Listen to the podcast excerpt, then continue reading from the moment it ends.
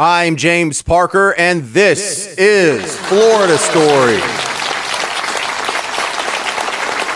Thank you.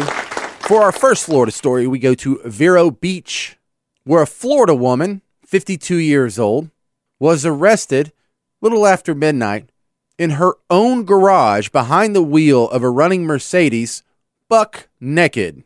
Police report said the lady smelled of booze. Of course, an alcohol bottle was near the driver's side door. None of what I said so far is illegal, but she did not comply with police instructions. She failed a field sobriety test. I looked at her mugshot. Not too bad, actually. Hold my beer. Wait, Hold my beer. Hold my beer. Hold my beer. What? We go down to Clearwater, Florida. Florida man arrested for exposing himself twice. His name is Jason, 47 years old. First arrested on Wednesday, where he was touching himself at the hotel's rooftop lounge. He was arrested, bonded out at Pinellas County Jail. And then on Saturday at Clearwater Beach, five young girls spotted our anti hero congratulating himself near the cabanas at a hotel. And then here's where it gets even more Florida. The girls told a cabana boy, and this 17 year old hero chased the guy out in the parking lot. The pervert punches the teenager and knocks him down in the parking lot, and then feels remorse and apologizes to the kid for knocking him out. When the cops show up, he turns himself in. The remorseful Florida pervert.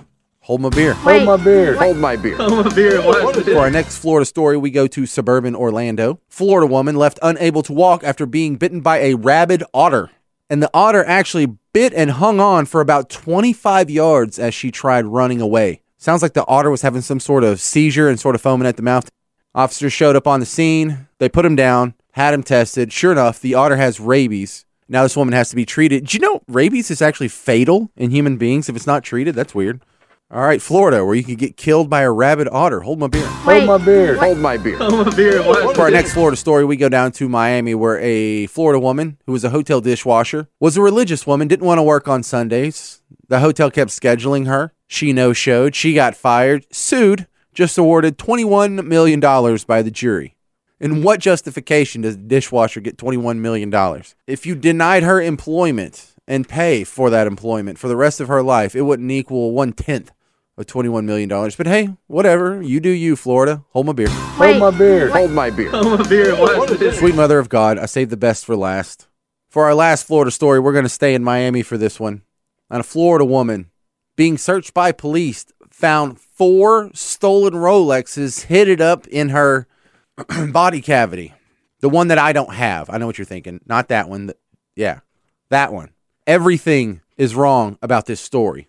An Orlando businessman was down in Miami on a business trip, hanging out at a Miami Beach club meets a nice young lady. They go back and party at the little club in the hotel where he's staying.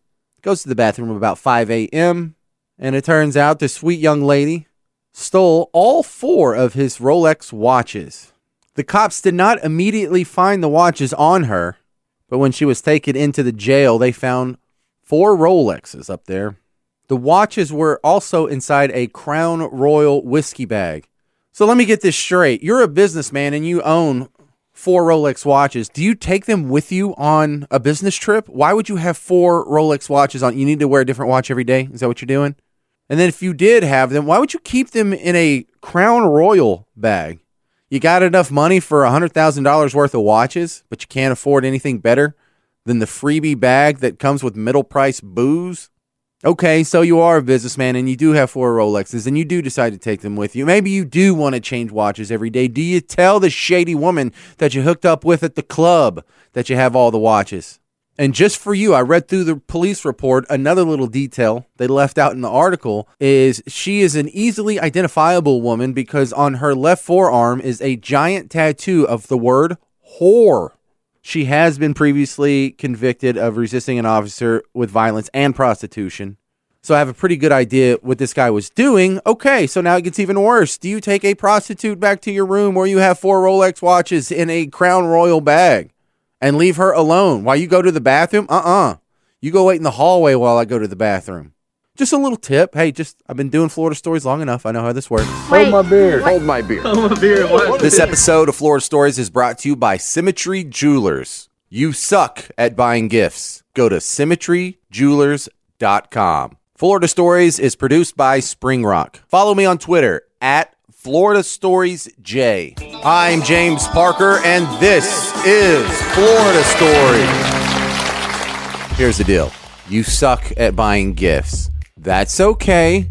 I do too, but I figured out a secret. I'm going to pass it along to you. It's called Symmetry Jewelers. That's what women want.